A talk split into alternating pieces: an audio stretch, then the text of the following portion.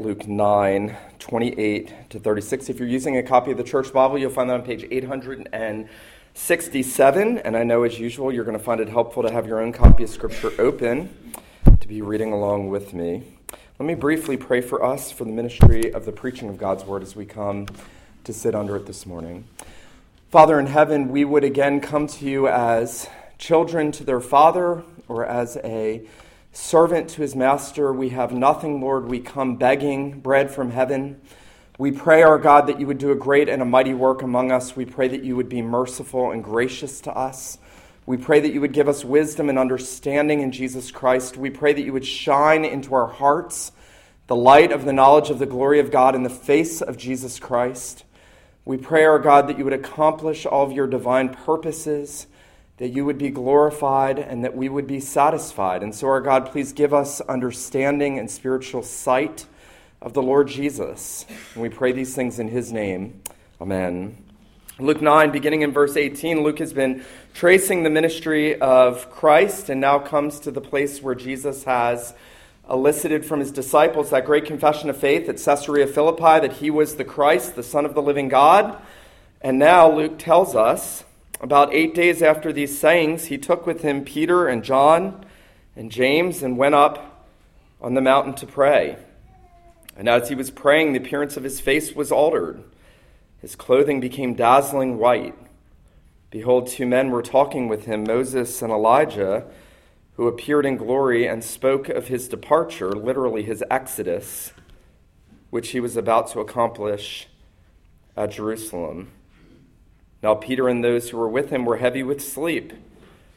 But when they became fully awake, they saw his glory and the two men who spoke with him. And as the men were parting from him, Peter said to Jesus, Master, it is good that we are here. Let us make three tents one for you, one for Moses, one for Elijah.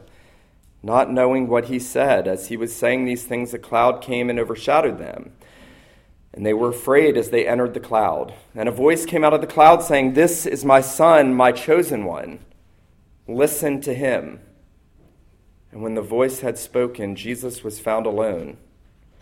And they kept silent and told no one in those days anything of what they had seen. The grass withers, the flower fades, but the word of God endures forever. Well, I have a confession to make. I am not one of those people that like to engage in people watching. Uh, my wife is one of those people.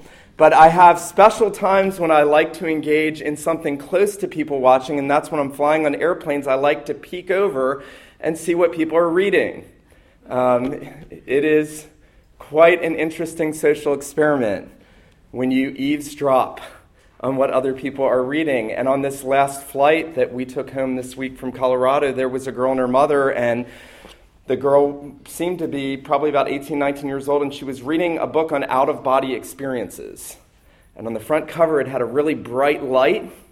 And at one point, she leaned over to her mom and she said, These people claim to have had these amazing experiences. And her mom just kind of nonchalantly just brushed it off like she should do.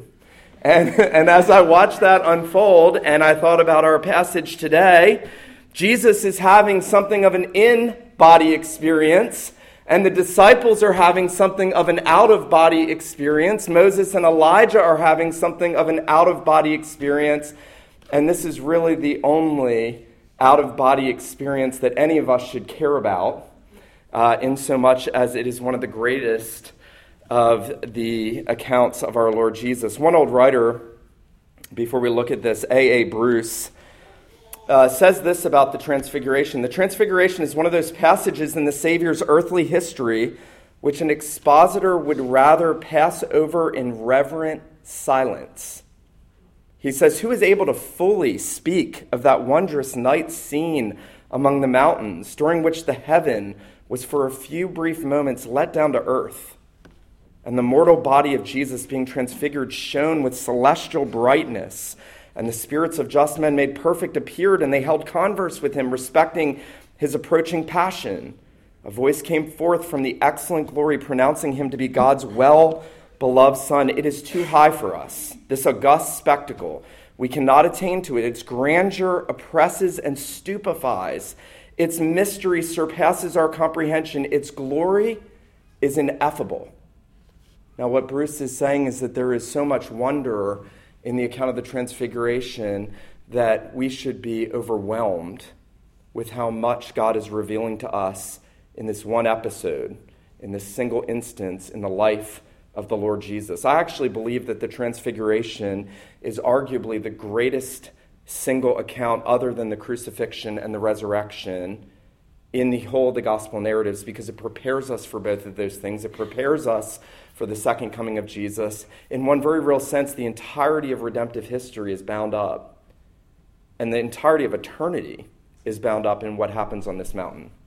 Now, this morning we want to consider three things as we look at this. First, we want to consider the transformation of our Lord Jesus that occurs. And then, secondly, we want to consider the prefiguration that accompanies it. And then, thirdly, we want to consider the subsequent annunciation, the transformation, the prefiguration, and the annunciation. Now, notice Luke tells us that it was eight days after these sayings. Now, what saying? Well, this is one of those lessons for us that we have to learn to read the scripture in context. What, what goes immediately before this? Well, the very last verse in verse 27. Notice that Luke tells us that no sooner have the disciples made that great confession of faith about him, and Jesus has then followed that up by saying, Look, I have to suffer, and you're going to suffer. And I'm going to take up my cross, and if you're going to be my disciples, you have to follow me and take up your cross, and you have to be willing to die daily if you're going to be my disciples. And, and there's going to be suffering, and there's going to be affliction, and there's going to be tribulation. And, and yet, notice what Jesus then says. He follows that up in verse 27 But truly I tell you, there are some standing here who will not taste death until they see the kingdom of God. Now, writers have been divided over whether Jesus is speaking there about the missionary expansion in the book of Acts and the disciples going out, and many of them saw the kingdom advancing. They saw the kingdom of God coming in power. They saw the gospel going to the Gentile nations. They were, they were the instruments that carried that out. They saw that. They saw God expanding the Abrahamic covenant out to the nations. And yet, I think there's another sense in which we want to understand that what Jesus is saying in verse 27 is that some of them were going to be with him here on the mountain. They would see the kingdom coming, they would see the glory of the king. They would see the glory of God shining in the face of Jesus Christ. They would be with him on the mountain. They would see that, that prefiguration of the eternal glory of Jesus. Now, uh, you and I have always known this account by what it goes the title goes by in your English Bibles, the Transfiguration. It's actually a bit misleading. The Greek word is he was metamorphosized. He was transformed from one form to another. There was something happening to Jesus on this mountain. He was not becoming something other than what he was, but one form, the divine being, was breaking through the humanity. Remember the way the hymn writer captures this in the great Christmas hymn Veiled in flesh, the Godhead see. Veiled in flesh, the Godhead see. Here is the incarnate Son of God. And as he takes his disciples up on that mountain, and as he is praying, no doubt he is praying that they would uh, see this glory, that his Father would give him this moment. There were many times that Jesus prayed that he didn't just break forth with divine glory. This is a very unique, redemptive, historical moment and he has been praying for it. And notice that Luke says in verse 29, as he was praying. Now, I want to make just an aside here as a pastoral application. We said last week that Jesus prayed. You'll notice verse 18, he prayed before he elicited that confession of faith from his disciples.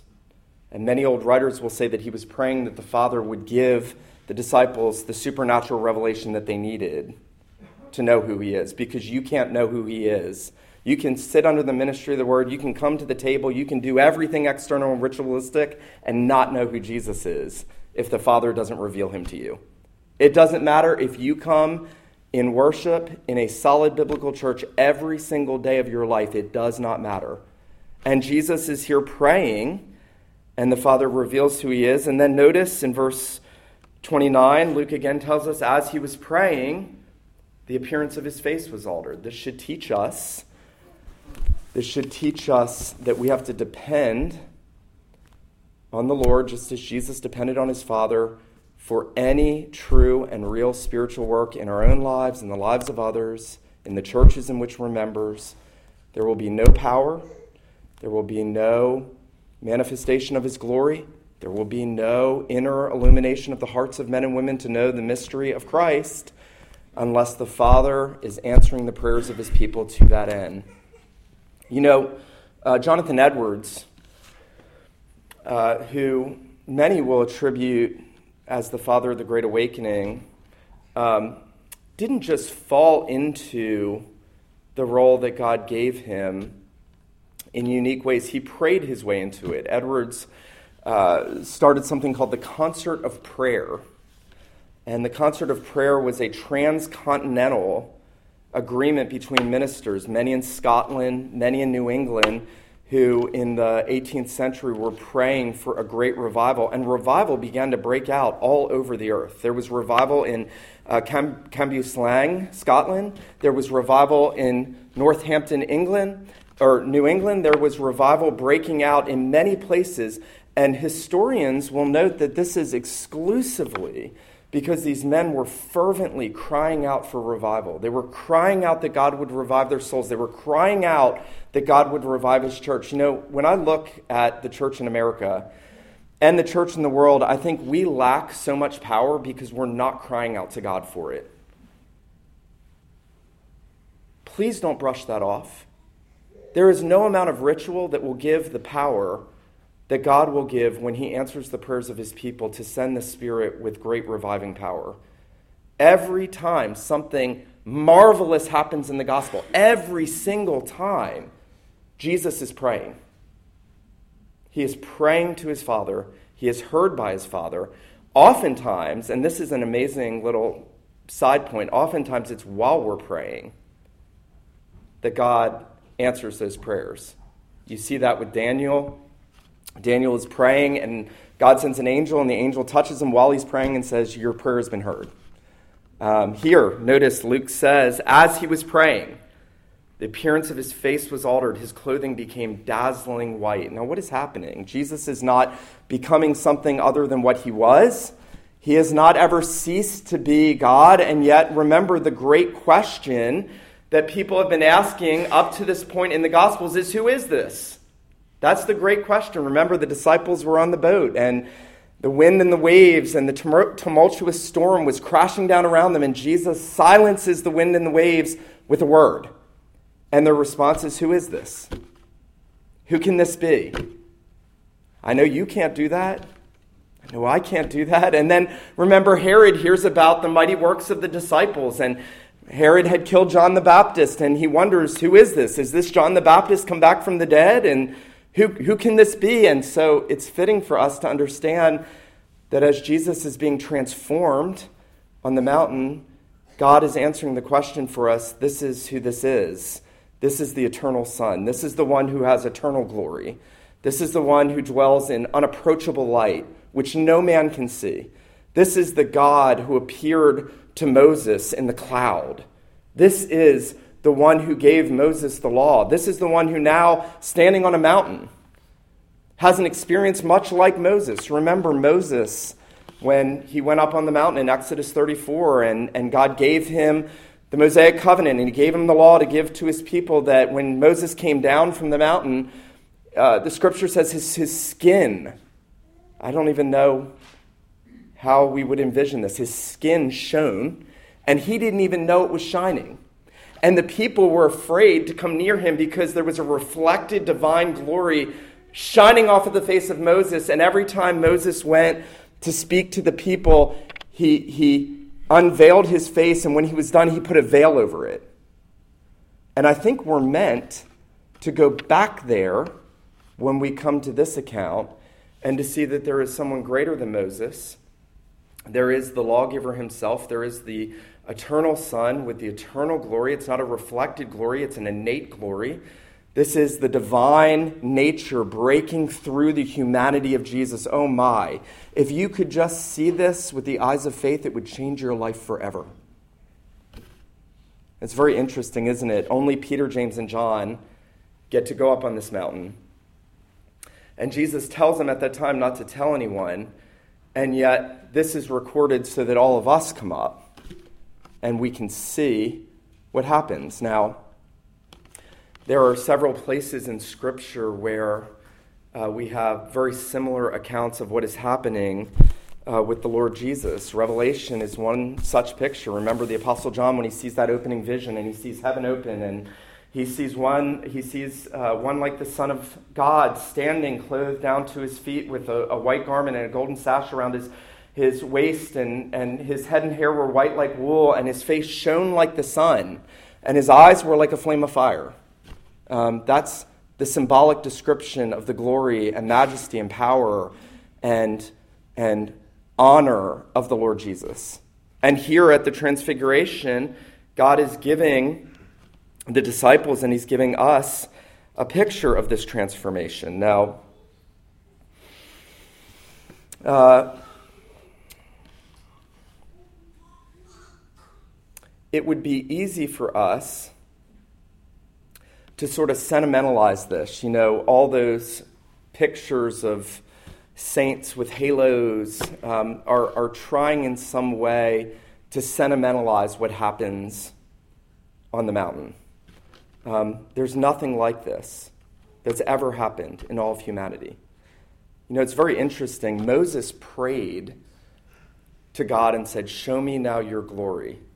And the Lord said, You cannot see my face, for no one can see my face and live. But here's what I'll do I will hide you in the cleft of the rock, and I will put my hand over it, and I will pass by, and I will let you see my hinder side I will let you see the, the trailing remnants of my glory, but you cannot see me and live. And yet, here, the glory of God is shining in the face of Jesus.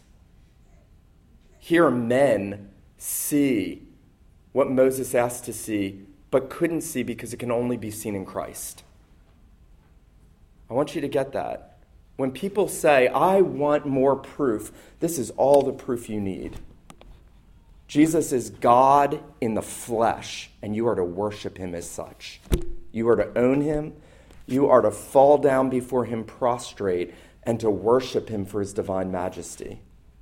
Um, now, there is a sense in which this transformation is happening for the disciples. Remember, Jesus has told them that he's going to suffer. And, and if you had given up everything to follow Jesus, that's, that's a huge letdown. I thought the kingdom was coming. I thought there was going to be the establishment of God's kingdom. I thought that the promises of God were coming. I mean, I thought that Jesus was the fulfillment of all things, and, and now he's telling us he's going to fall into the hands of men, and they're going to crucify him, and he's going to suffer, and he's going to die. But then on the third day, he's going to rise. And, and what's, what, what is Jesus teaching the disciples here? Well, I think that Jesus is preparing the disciples for the agony and suffering that they're going to witness in the garden. Because these same three that he takes up to be witnesses on the mountain are going to be with him in the garden, and they're going to see him sweating great drops of blood. His face is not shining like the sun, his clothes are not white and glistening. He will be shedding blood in the garden, atoning blood in the garden he will be looking into the cup of God's wrath that we ought to drink and know that he has to drink it. He will then march from the garden to the cross where the sun itself will be darkened, and God will turn his face away from his son and pour out his wrath on his beloved son in our place. And this helps prepare them for that so that they would not buckle under the weight of that, but would know that there is subsequent glory to come. Now, how do I know that? Well, I think we know that because we're told that as Jesus is being transformed, there is prefiguration happening here on the mountain. Notice that Luke tells us that as his face was altered and his clothes became dazzling white, behold, two men were talking with him who were Moses and Elijah. Now, how, how does Luke know it was Moses and Elijah? How, how would the disciples have known this, this was Moses and Elijah? Well, John Calvin, I think, rightly says that God probably gave them some symbol. Perhaps Elijah uh, appeared in the chariot. Perhaps Moses had the rod of God's judgment and the table of the law with him. We don't know. But they knew who they were. They recognized them. They realized that these two had come back from glory, that God had brought them back, that they were there on the mountain, that they were bearing witness to Jesus. Why Moses and Elijah? Very simply, Moses represents the law. Elijah represents the prophets. The whole of the Old Testament is bound up in the law and the prophets. Jesus himself said that all the law and the prophets pointed to him. The entirety of redemptive history is bound up. These two figures, all of Old Testament revelation speaking about him, they are there saying, This is the one who has come into this world to accomplish the thing that we need him to do so that we can be in glory with you. Now, very interesting. Luke is the only one of the gospel writers that tells us what Moses and Elijah were doing with Jesus. Notice verse 31. Moses and Elijah appeared in glory and spoke of his exodus, which he was about to accomplish in Jerusalem. This is one of those places I wish your English translation gave you a more literal wooden translation. Um, what does that mean? This is a strange way to talk about somebody's death. Um, if you're dying, I doubt someone's going to say, you know, are you ready to accomplish your death? I hope nobody says that to you. Are you ready to accomplish your death? Luke says they spoke with him about his exodus, his departure, which he was about to accomplish in Jerusalem. Um, Jesus is the Passover lamb. Jesus is the greater Moses. Jesus is the Redeemer. Jesus is the true Israel. Jesus brings his people out of the bondage of sin and Satan and death itself. Jesus conquers sin and Satan and death. Jesus is our Exodus. He is the one that leads his people to the promised land. He is the one that delivers us from the bondage of this world and the sin that so easily weighs us down. Um, and notice that when Moses and Elijah come back, and th- this is one of those questions, isn't it? I, one thing that bothers me is, is watching Christians try to talk about things like whether we're going to have um, football or golf or um, certain food entrees in heaven. Not, not because I know whether we're going to have football or golf or food in heaven, because I don't. I have speculations, but it bothers me because what Scripture does is says the really important thing is that people are overwhelmed with the glory of Jesus and his sufferings for our redemption, and that that's all that they can talk about. If you're a Christian, that's what you love to talk about. If you're not a Christian, you don't. I'm going to put that out there, and I'm going to leave that out in the most straightforward way. Christians love to talk about the sufferings of Jesus for their redemption. That's all they really want to think about because that's all that really matters. You know, it's very interesting. Moses, remember, doesn't make it into the promised land in the Old Covenant. Remember, he sins against God, and God says, You cannot take the people in. And then he goes up on the mountain at the end of his life and he disappears. We don't know whether he jumped, he's gone. And that's it. But here, Moses is in the promised land. Oh, don't miss that. Here, because of the work of Jesus, because of the greater exodus, because of the true exodus, because of his death and resurrection for our sins, Moses is entitled to a privilege to the everlasting inheritance and even gets to come and be with the Redeemer at the moment of the fulfillment of all things in the true promised land. That's, that's one of the big points of this passage. Notice that Luke will go on to continue talking about the prefiguration of things. And one of the things that you might miss if you're reading this is how often glory is mentioned, the idea of glory. The, the word in Hebrew, kavod, means weight. Um, God is glorious. He is, he is weighty in his majesty and honor and power and wisdom. Um, I often joke with people when they say, you know, God is so big, isn't he? No, he really isn't. He's infinite. He's not big. There's no size to the living God. He fills the heavens and the earth. He, he is contained only by himself, and he is weighty in his majesty and his glory. And here, Jesus is shining in that divine glory. He is breaking forth as the God man, showing his disciples who he is. And notice what Luke says. I love this. Peter and those with him were heavy with sleep, probably because it had been a long day. Don't want to fault him too much there yet. Peter's got plenty of fault coming. And then notice when they became fully awake, they saw his glory. Verse 32 they saw his glory, and the two men who stood with him. Now, notice back in verse 31, those two men, Moses and Elijah, appeared in glory and spoke with him. So, the disciples saw Jesus' glory. Moses and Elijah, Luke says, appeared in that glory. They were sort of shrouded with the glory of Jesus there on the mountain. And then, notice this a cloud comes, verse 34, a glory cloud. And notice this it says it overshadowed them, verse 34. Now, the them there is everyone on the mountain. And the picture that Luke is giving us is that if you are with Jesus, if you are in Christ, if you are with him, there is glory. Um, this is a picture, by the way, of the consummation.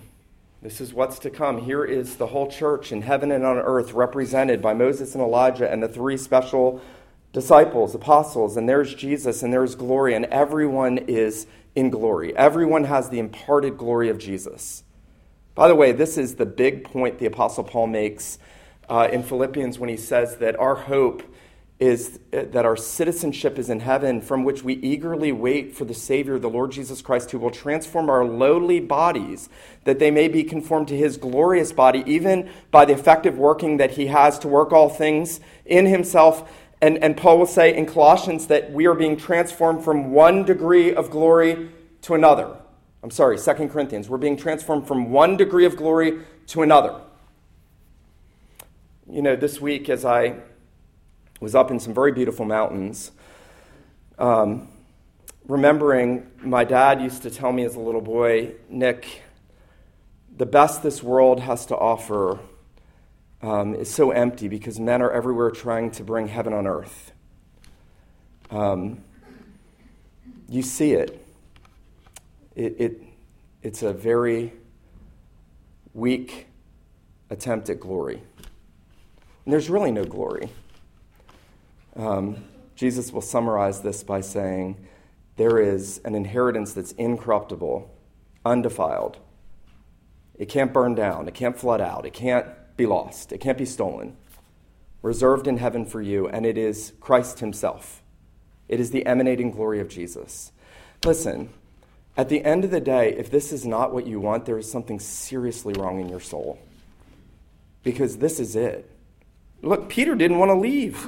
Peter saw the glory. He said, Lord, it is good that we are here. I don't know. Does he mean it's a good experience? It's good for you because we'll build tabernacles for you? We don't know what he means, but he realizes this is good. This is the summum bonum. This is the highest good. This is where we should want to be with Christ in glory. Please don't listen to people that tell you it's not about going to heaven when you die because it is, in, in part, very much about going to be with Christ when you die in glory. Yes, I know there's a new heavens and a new earth that we're waiting for in which righteousness dwells. I get it. But if you set your heart on earth, you will lose heaven. If, as Lewis says, you aim for heaven, you'll get earth thrown in, but you'll get all the glory of the sun. Notice that Luke is telling us that there is this prefiguration of the glory that the church of God, who are united to Jesus, the true church of God, will experience for all eternity. Notice that as he mentions that cloud, um, that draws our mind, doesn't it? You know, I had a professor in seminary who used to say, and I'd always come into class complaining about it being a cloudy day. I noticed today was a cloudy day and how gloomy we often feel, and sad disease, and all these other things that we construct in our society. And I had a church history professor who used to come in on cloudy days and he'd say, Brothers, isn't it a beautiful day? And we're like, No, it's not. He's like, The birds are chirping, the clouds are covering everything.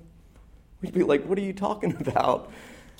And he said, you know, everywhere in Scripture, when God appears, there's a cloud. Everywhere.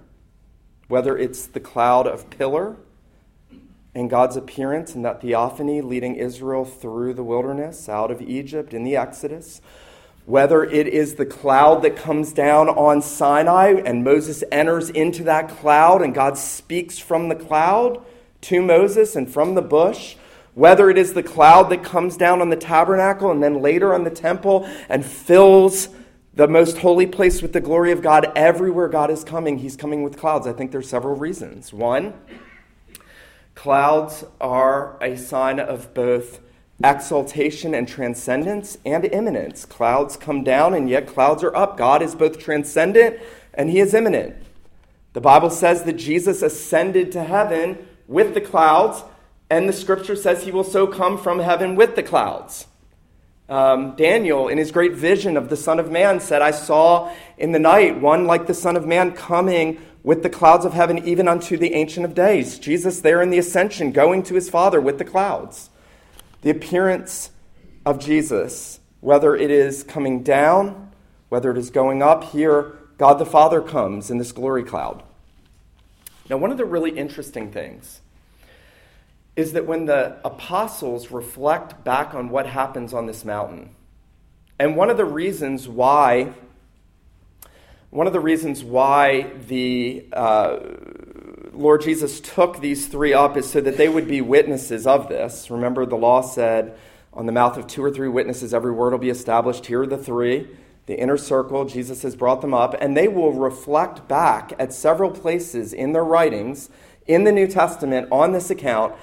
And when Simon Peter does it, in 2 Peter, he will say, We were eyewitnesses of the excellent majesty when we were with him on the holy mountain and we saw the glory cloud and we heard the voice of the excellent glory coming out of the cloud saying, This is my beloved Son. So when Peter reflects on this, he doesn't reflect on Moses and Elijah. He doesn't even tell us about Jesus. He remembers the awesomeness of the glory cloud and the voice that came out of it. And I think that's important because Peter learns a very valuable lesson that Jesus was teaching him on the mountain. Notice that um, Peter, very impulsively, as he is so wont to do in the gospel, says, Let us make three tents, three tabernacles, one for you, one for Moses, and one for Elijah, not knowing what he said. Well, what's the application there for you? Well, here's a very simple application. We love exalting men far too much. I'm going to give you the very basic application. Peter teaches us you and me, just like Simon Peter, love to give people more glory than we should and not give it to Jesus alone. That, that is the very pointed application. We love to praise sinners and exalt them to places of, of honor and praise inappropriately. Here, Peter sees two of the great saints and he says, Lord, it's, it's good to be here. Let, we're just going to build three tabernacles, and, and you can have one, and Moses can have one, and Elijah can have one, and, and you're all sort of on equal planes. Don't miss this. What has Peter forgotten? Well, he's forgotten who Jesus is. He, doesn't, he hasn't quite understood the emanating glory of Jesus, the effulgence coming off of the Lord Jesus and out from the Lord Jesus. He, he is He's missed the point of the transfiguration, the transformation of Jesus, metamorphosis. Um, and he has also forgotten the mission.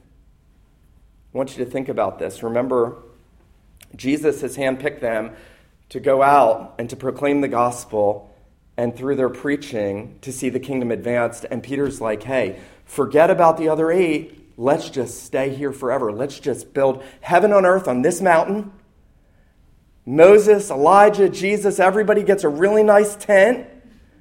We'll all stay there. It'll be lots of, uh, lots of um, uh, sweet experiences and mountaintop highs, and it's going to be awesome. We're just going to stay here, forget about the mission, forget about the salvation of the world, forget about the sufferings of Jesus. Let's just stay here it is going to be luxurious.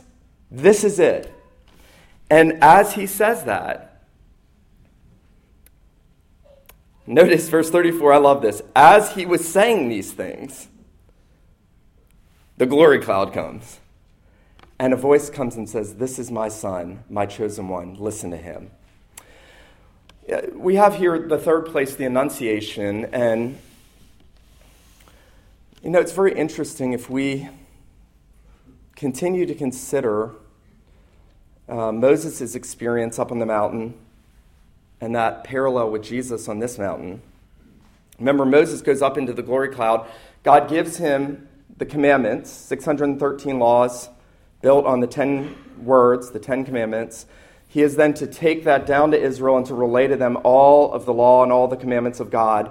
And, and th- when you read Exodus, there's this sense where this is happening over this 40 day period that it's very, very, very prolonged, that God is coming at different times. Moses is going back up, God's giving him more, he's taking it back down. Here, there is one clear word. Don't miss this. Here is the Redeemer in whom everything is fulfilled.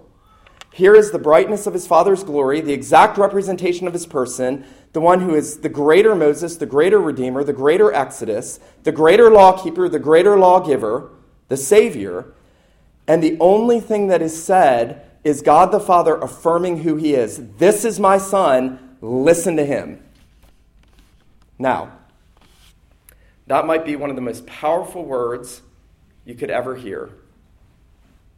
I sometimes think that with the rise of social media and um, the court of public opinion, most of us are very easily swayed by um, hundreds of thousands and millions of voices pressing in on your conscience what you should really care about. I think that's really happening right now in very um, oftentimes unrecognizable ways on the souls of people. You can start feeling guilty. I'm not doing enough. I'm not involved in this. I'm not standing for this. I'm not marching for this. I'm not doing this. I'm not caring enough. I'm not doing enough. That's what social media will do to you. That's what the media will do to you. And you come to the mountain, and there is one word This is my beloved Son, hear him. And that word is more powerful than every voice in the world. If every voice in the world combined to tell you what you should be thinking and doing, involved in, and what your life should look like, it is nothing compared to this one voice. This is my son, my chosen one. Listen to him.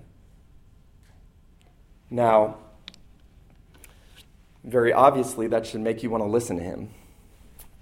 That's the very obvious application. You should want to listen to Jesus. You should want to listen to everything that he says. You should want to listen to everything that is said about him. You should understand, as the Apostle Paul says, that all the scripture is the word of Christ and that there is a center to that revelation, and that is everything Jesus came to do in his sufferings and his subsequent resurrection. I think, by the way, I think a passage like this is far more preparatory for us on Palm Sunday than Jesus riding in the triumphal entry because this is everything. It contains everything. And, and his voice is the only voice that matters. You see, you can listen to Moses and not listen to Jesus, even though Moses spoke about Jesus. That's what the Pharisees did. You can read the Old Testament all day long and think you've mastered it, but if you don't see Jesus and you're not hearing him, you have mastered nothing. And you understand nothing. This is everything. Um, I love this, by the way, and Matthew and Luke capture this for us. There is um, there's a question being answered here, and if you're asking this question, And I hope you're asking this question. I want to help you see this this morning. There is, there is a sense in which we all should be asking how do I see the glory of Jesus? How do I see the glory of God in my soul? How can I be one who doesn't just hear these things, but experiences the brightness of his glory shining into our hearts? And you know, it's very interesting. Simon Peter, when he's reflecting on that glory cloud, he says, We have a more sure word than even that word. And notice that when the glory of God comes, the only way the disciples come to grasp it is when the word of God accompanies the sight of that glory. You see, there is glory in the word, This is my son. Listen to him. And that glory is the same glory as the glory that they saw in the cloud. So that it is the same glory. So that you don't need to be up on the mountain seeing some majestic sunset to stir yourself up onto some spiritual, mystical experience. You just need to read the Bible prayerfully and wanting to see Jesus. That's it. That's greater than being at the highest mountain, seeing the most beautiful sunsets, seeing the most spectacular displays of the overflow of God's glory. There is nothing that will impart glory into your soul other than the Word of God as it centers in Jesus. Um,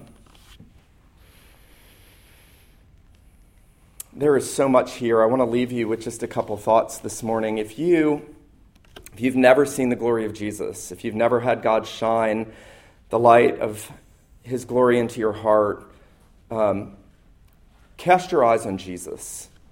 I mean, that's the point. See who he is. Look full in his face. Look full in his wonderful face.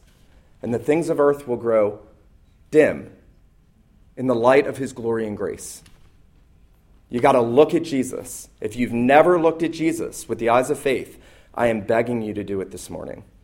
Um, if you are like me and you have experienced God's light shining into your soul, and yet there are times when there is darkness, there are times when you feel like you walk in um, hopelessness or you've had your assurance shaken, you come back here and you see that Christ wants to give you his glory. He wants you to see that glory again. He wants, his desire is not to veil his glory from believers. It is so that we would see that glory. Now, here's the really wonderful thing. I'm going to leave you with this this morning. There's actually one place in Scripture where you can see the glory of God in the face of Jesus more than here at the Transfiguration. And it's not the vision of the Apostle John in Revelation 4 and 5 or 1. It is when he's hanging on the cross, crowned with thorns, the earth is quaking, the sun is darkened, the wrath of God is being poured out on him. He's crying out, My God, my God, why have you forsaken me? He's crying out, Father, into your hands I commit my spirit. This is the Son. This is the beloved Son. This is the one the Father comes to affirm and pronounce the announcement about. And he is forsaken on the cross, and it is dark. And yet, you know what? That is where all the divine glory is fully displayed. Don't miss that. The glory of God is fully displayed at the cross. Jesus stands in our place so that he would shine the light of the gospel into our filthy and black hearts because your heart is filthy and black by nature and his light is glorious and sweet and ineffable and pure and perfect. And he takes all of the darkness on himself and all of the sin and all of the rebellion and all of the wrath so that you might know he is the glory bearing and glory imparting Son to sinners like us who trust in him. I hope that you will be stirred up, that your heart will be stirred to new affections for the Lord Jesus, or perhaps the first affections for him as we consider these things. Let him who has ears to hear, let him hear what the Spirit says to the church this morning. Let me pray for us. Father in heaven, we acknowledge that we often, like the disciples, are spiritually asleep, fail to comprehend and to truly see with the eyes of faith the glory of your Son. And so we pray that you would please awaken us this morning we pray, Lord, that you would cause this word to work in us, that you would cause the power of the gospel and the light of your glory to work in our souls this morning. We pray, our God, that you would cause us to long for glory, that we would find this world dim and empty and base and weak and passing away, and yet we would labor for those joys and glory that has no end. And so, our God, we pray that you would help us to that end, that you would show us your glory in the face of Christ. We pray these things in Jesus' name. Amen.